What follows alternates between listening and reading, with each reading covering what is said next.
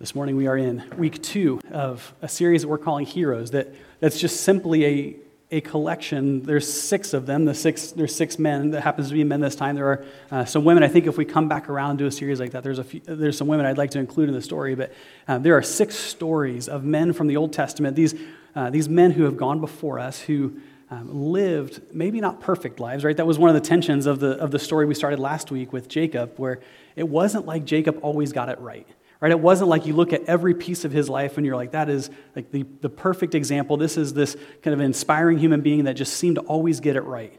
Uh, he's a guy who got it wrong maybe more often, just like we do sometimes, more often than he got it right.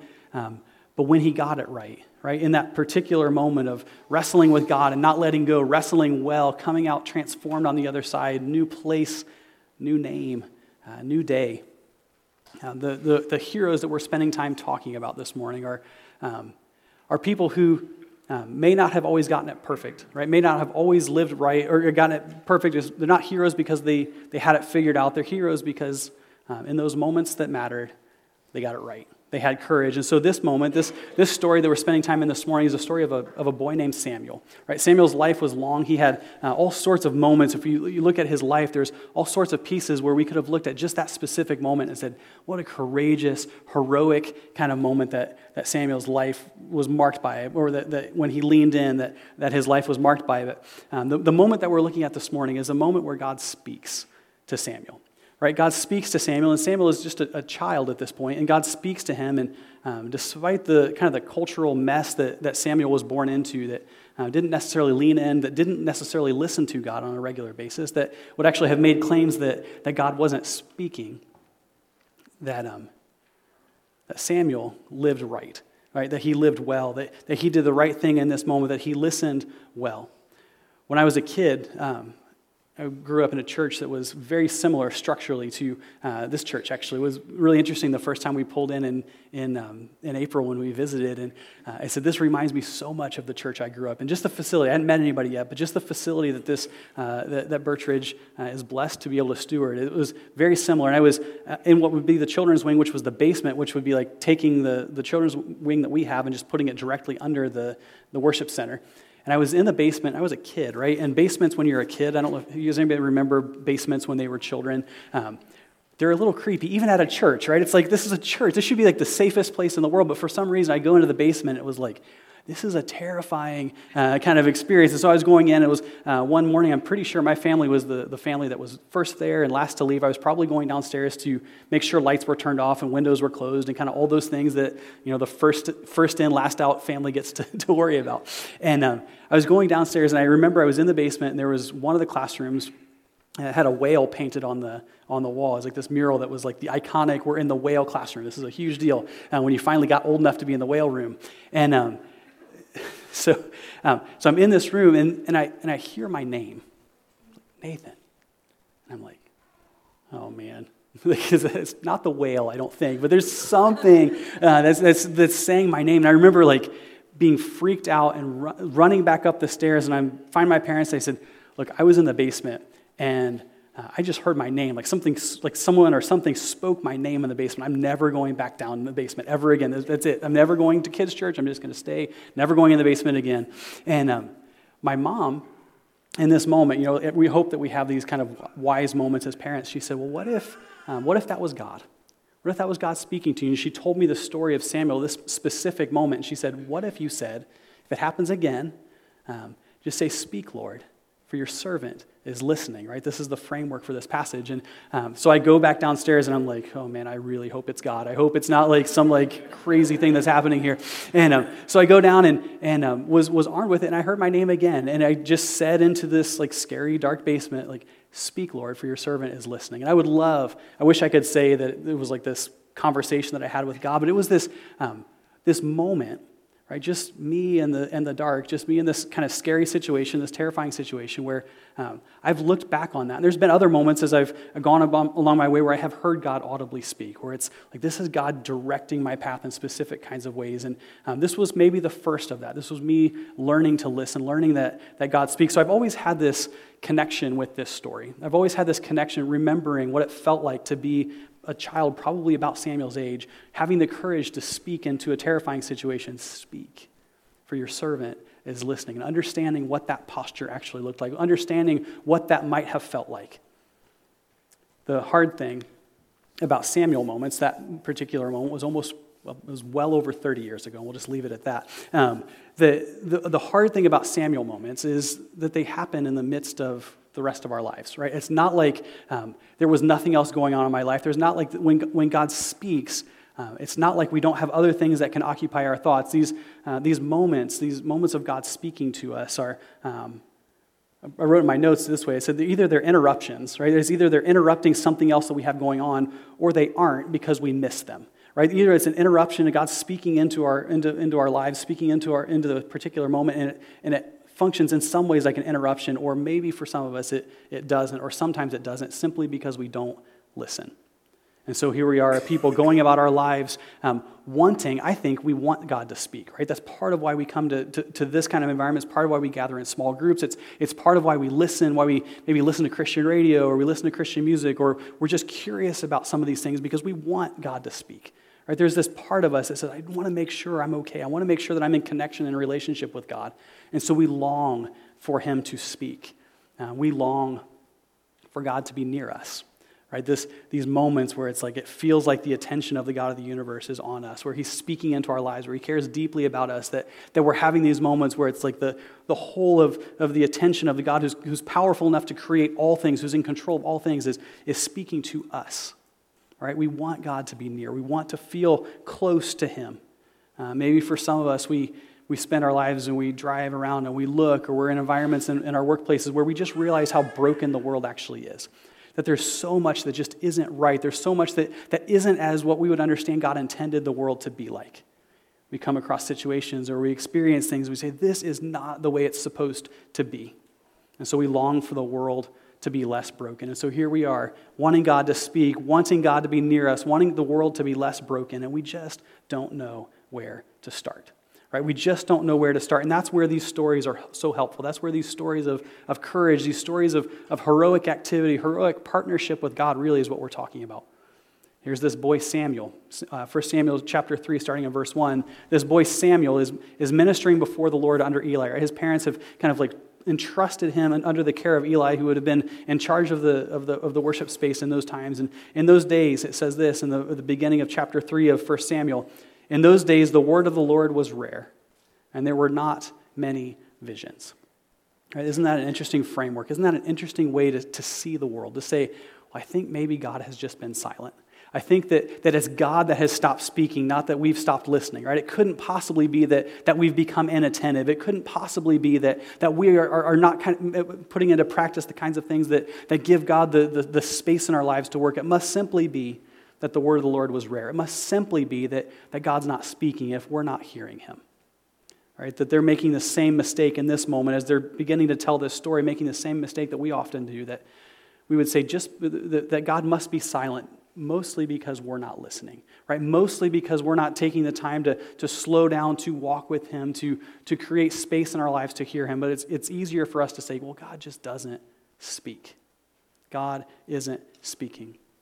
What's about to happen is this moment of clarity after these seasons of quiet, right? There are these, these seasons where we feel maybe a little bit distant from God, where we feel like there's, there's been this silence of God, but then all of a sudden this, this moment happens where we hear clearly and this is the, the, the, context. This is what's about to happen. This is Samuel, and it's and the, the, being kind of bookmarked by this conversation or relationship of the people with God.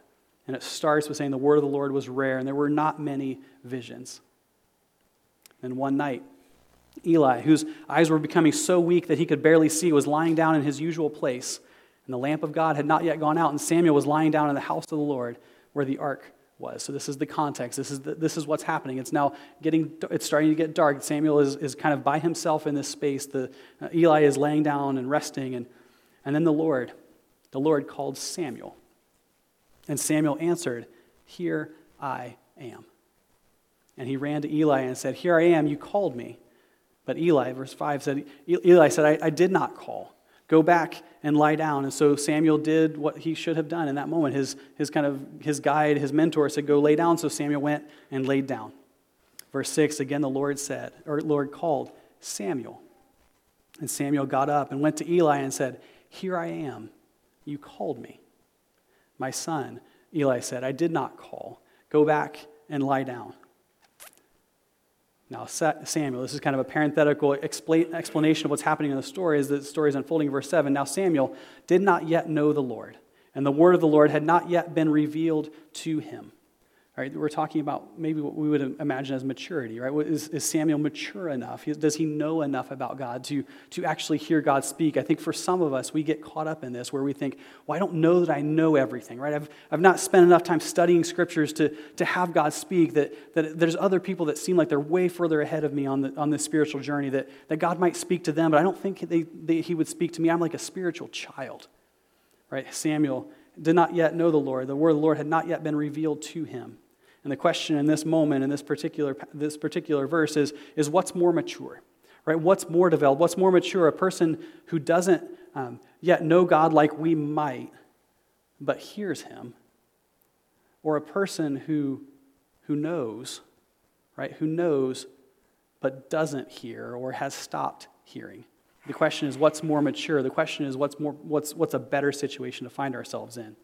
This is why, as we spend time in our small groups, we have some very specific questions that we're asking. They're on the bottom of your, uh, your note uh, page there that we use as the framework for our small group. Part of why we use those questions is to get to the heart of this issue where it's what is God saying, right? Question two, after we talk about our two words and we have our cookies, as we move on to, in, our, in our small group conversations, and it's um, well, what's the Holy Spirit saying? Or what's God saying to you as you listen to the sermon, as you, as you spent time reflecting on the sermon, as you, as you spent time reflecting on the passage of Scripture that the sermon was based on? What was God saying to you?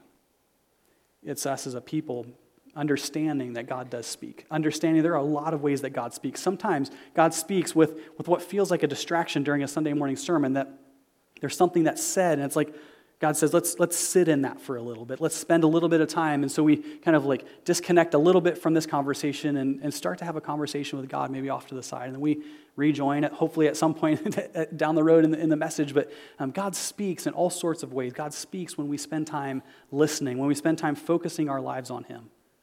And this is why our four questions matter. This is why we, we say things like, What was God saying to you? And then we ask ourselves, So so, what should you do about it? What are you going to do about it? If God has spoken, what does obedience look like in this? And then following that with saying, well, you're blessed to be part of a community that, that cares about you, that cares about your journey, that, that's here to help you in that, whether that's accountability or resourcing or, or some other way that we can come alongside you.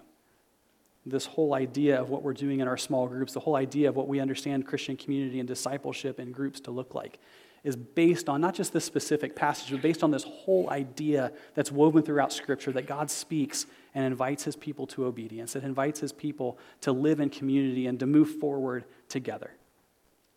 So we ask the question what does maturity look like? Is it, is it that we know how to hear, we know what's going on, but we don't necessarily hear? Is it that we maybe are still learning and yet we hear or we listen? And then a third time, verse 8, a third time the Lord called Samuel. And Samuel got up and went to Eli and said, Here I am, you called me. And then Eli realized that the Lord was calling the boy. Right? Then Eli realized that, that the Lord was calling the boy, and so he told Samuel, Go and lie down. And if he calls you, say, Speak, Lord, for your servant is listening. You can see why this story, as I talk about my own journey, as I talk about my own childhood, that, that there's such a, a, a beautiful parallel that my, that my mom invested in me in that moment. Speak, Lord, for your servant is listening. And so Samuel went and lay down in his place. Remember this moment. We're going to be talking as we go through the rest of this passage, this, this story of Samuel and Eli, the, the, the way that they've kind of approached this, this situation. Remember this moment. Remember that Eli recognized that God was speaking. Remember that, that Eli knew what the response should be. That Eli understood the way that this was supposed to work, that, that Eli understood that God speaks, that Eli understands the, the correct response to God's speaking. Verse 10 the Lord came and stood there, calling as the other time, Samuel, Samuel. And then Samuel said, Speak, for your servant is listening. And that begins the conversation, right? That begins the, the, to, to, to respond in a healthy kind of way to what God was doing. That Samuel's attention is now on God who's speaking to him in this moment, this God of the universe now speaking to this child. And then the Lord said to Samuel, See, I'm about to do something in Israel that will make the ears of everyone who hears about it tingle. I wrote in my notes here, just curious that um, to get to this part in the passage, is anybody's ears tingling? Because we're about to talk about this is what the passage says. Is, is there this tingling that's happening, right? That, um, and at that time, I will carry out against Eli everything I spoke against his family from beginning to end. At that time, I will carry out against Eli everything I spoke against his family from beginning to end. In verse 13, this is where it starts to get uncomfortable, I think, for Eli looking back at this story. For I told him, Right, is saying, For I told Eli, he's telling Samuel, For I told him that I would judge his family forever because of the sin that he knew about. His sons blasphemed God, and he failed to restrain them. But God says, Look, I've had this conversation with Eli. Look, I've, I've had this kind of moment that this, this is me speaking and saying, This is what's going to happen. And therefore, I swore to the house of Eli, the guilt of Eli's house will never be atoned for by sacrifice or offering. And then Samuel lay down until morning, and then, the, the, and then open the doors of the house of the Lord. And he was afraid, right? Reasonably so, afraid to tell Eli the vision. But Eli in the morning wakes up and is remembering that, that Samuel was having this conversation with God, or potentially having a conversation with God in the middle of the night, called him and said, Samuel, my son. And then Samuel responds back, Here I am. Period this, as I'm looking at this passage, it reminds me of these maybe a text conversation you're having with somebody. All of a sudden, the temperature starts to change just a little bit in the text, and you're like, "Wait a minute, here, I, period." Right? No exclamation mark, no like emoji, smiley face that like kind of like softens this. Right? It's like, "Wait, what just happened?"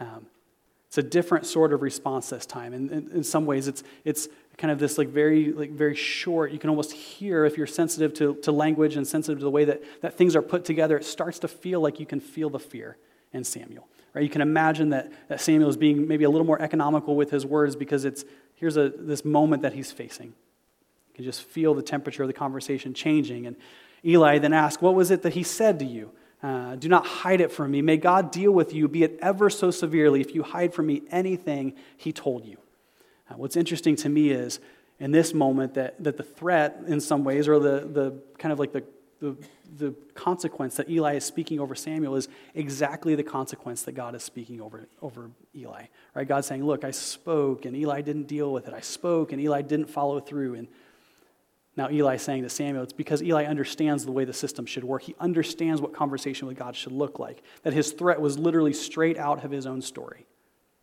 And so, verse 18 so, Samuel, this is the courage moment. This is the hero moment. Samuel told him everything, hiding nothing from him. And then Eli said, He is the Lord. Let him do what's good in his eyes. If you're writing notes in the margins, you could say it didn't have to come to this. Right? It didn't have to come to this. That it didn't have to come with, to death. It didn't have to come to destruction. But the situation which was undealt with, that was kind of a, a, con- a consequence of some really broken ways of approaching worshiping God. Didn't have to come to this, but it did. So here's Samuel caught in this moment. For some of us, we find ourselves in these moments where God speaks, and it's not necessarily about us, but it's about a conversation that maybe He would like us to have with somebody. That, that's a difficult truth, that it's a difficult thing to speak. It didn't have to get this far. It didn't have to come to this, but it did. And so here we are. What are we going to do about it? So Samuel has this courage moment, and he has a, an option, right? Here's this, this child. Is he going to follow in the path of Eli, or is he going to forge a new way forward for the people of God that says, when God speaks, we listen and we obey? And Samuel was faithful. And this is why Samuel, in our list of six heroes that we're celebrating over, the, over these, these few weeks, that this is why he's in this, in this series. This is why the, the, he's included in, the, in these stories. And then we see as this passage continues, this beautiful aftermath of, of this conversation, these, the result of this conversation, that, that the Lord, that the Lord was with Samuel as he grew up. Right? And he let none of Samuel's words fall to the ground.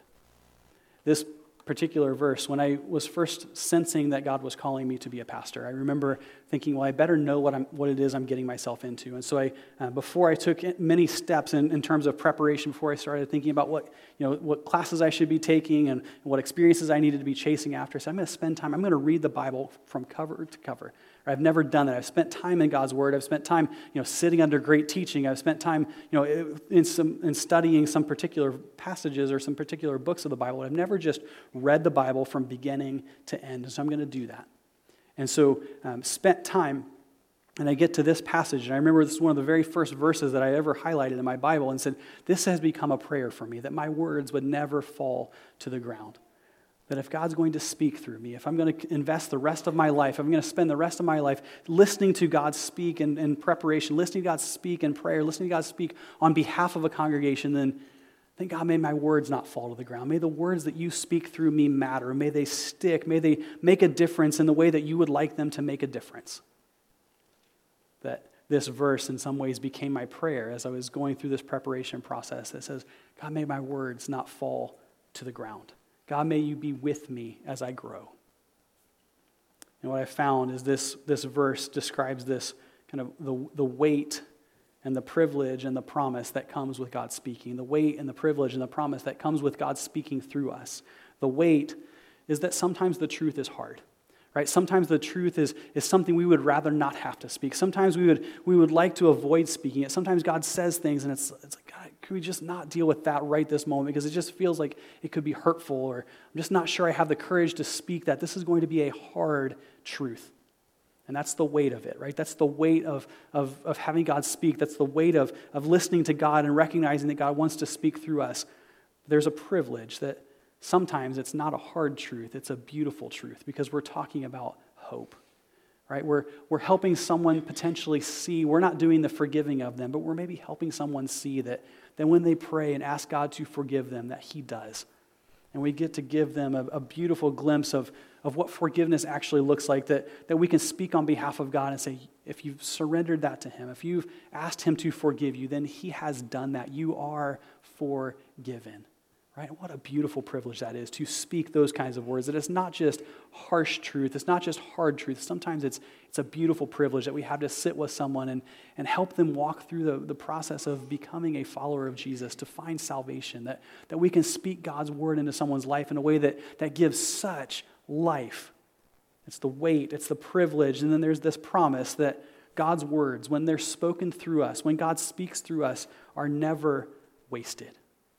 And that's a fearful and wonderful thing to say, God, is, it, is this your word? Are you, are you speaking through me? Is this just a whole bunch of me kind of being spoken out over other people? God, is this, is this what you want?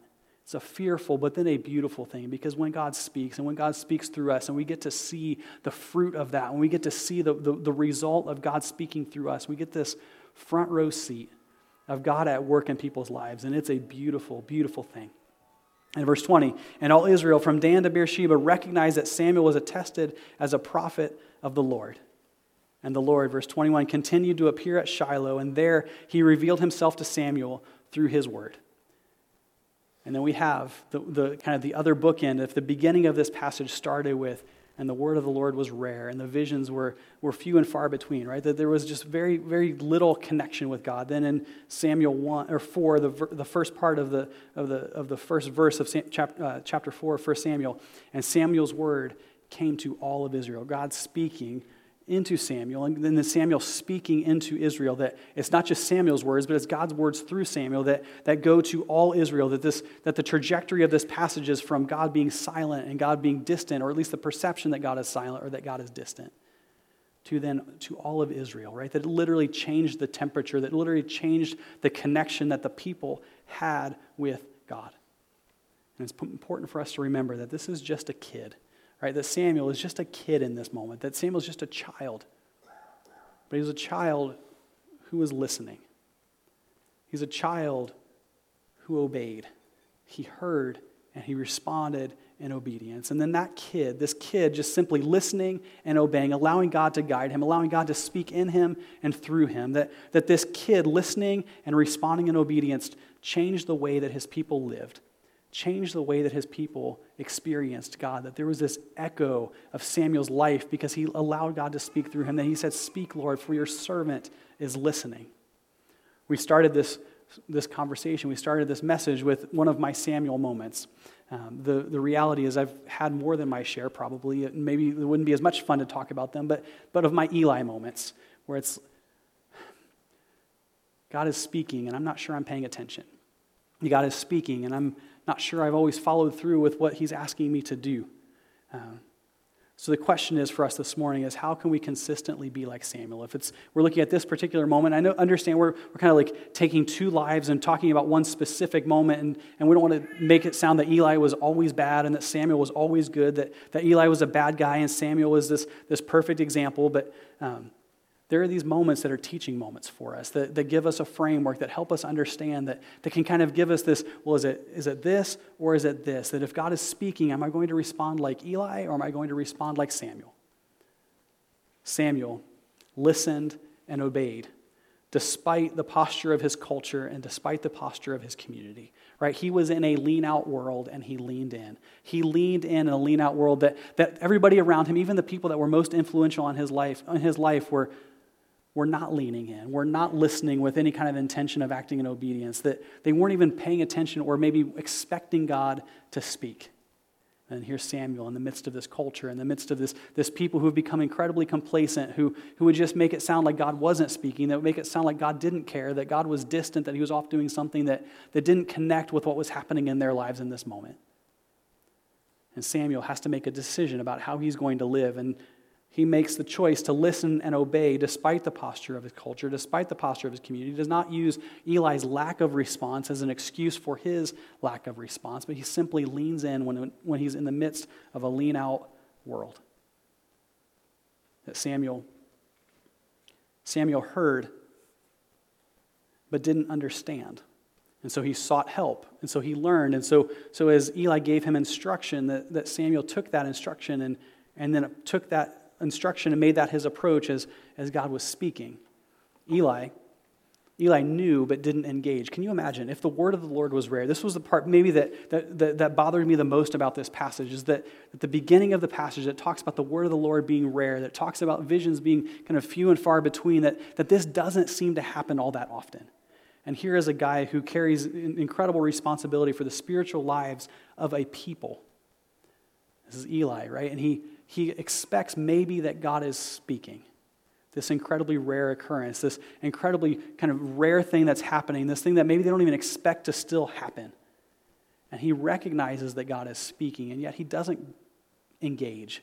Right? He gives Samuel some instruction, but doesn't go and, and sit with him. You would, you would imagine that if somebody's job, if someone's life was built around this idea of listening to God, that his, his life was built around hearing from God and speaking that into, into people and, and helping people learn to worship well and learn to, to practice the kinds of behaviors that help them grow closer to God, that help them align their lives with God. That you would imagine that if he was, if he was really engaged, that the, the hearing of God speak, that there might be a chance that God is speaking in this moment, that God may have actually shown up in, in, in, that, in the building that he was present in, that it would be worth getting up from where it was that he was lying down and going in and listening. Right? Eli knows that God is speaking, or at least he suspects it in a pretty significant way, but doesn't actually engage. So it doesn't mean that we have to be experts, right? That Samuel heard but didn't understand that for some of us, we, we think we have to be experts, but sometimes being an expert means we miss it because we are just kind of like, well, we know and we think and we have a sense of maybe what God's trying to say, and so we don't hear. But Samuel heard and didn't understand, so he took the time to learn. He took the time to listen to someone who could help him and then put into practice, he was teachable, put into practice what he was learning. Samuel listened and obeyed, even in the hard stuff, right? Even in those difficult things to speak, even in those things that would have been a lot easier to not speak, that in a way that Eli did not. Right? Eli had heard from God and didn't deal with it. And it cost him and it cost his family dearly. Samuel listened and obeyed.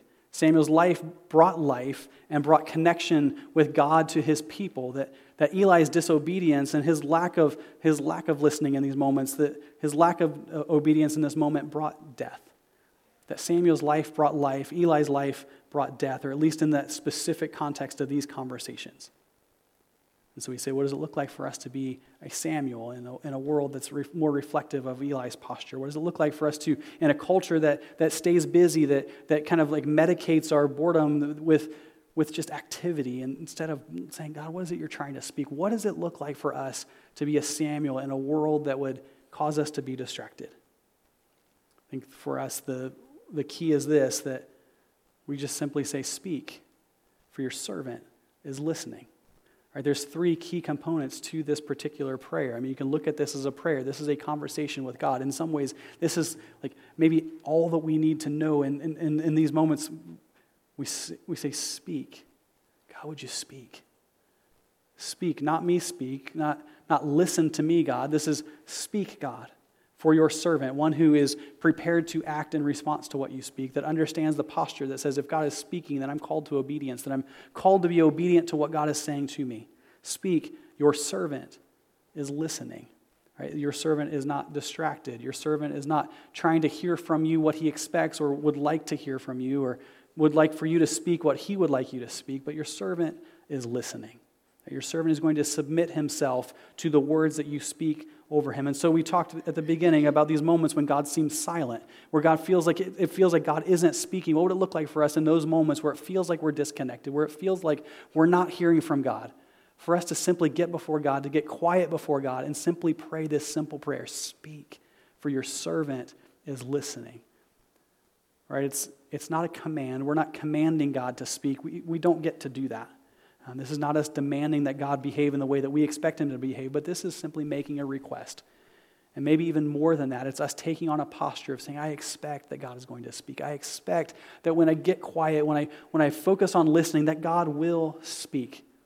That this is both a request and it's a preparation for listening. When God seems silent, can we pray, Speak, for your servant is listening. When God seems distant, when it feels like God is far away, when it feels like God is disconnected from our lives when it feels like God has moved far away from where we are, that we recognize that it's not God who has moved, right? It's probably that we have gotten ourselves out of alignment with Him, that the master does not wander off, uh, but the inattentive servant might.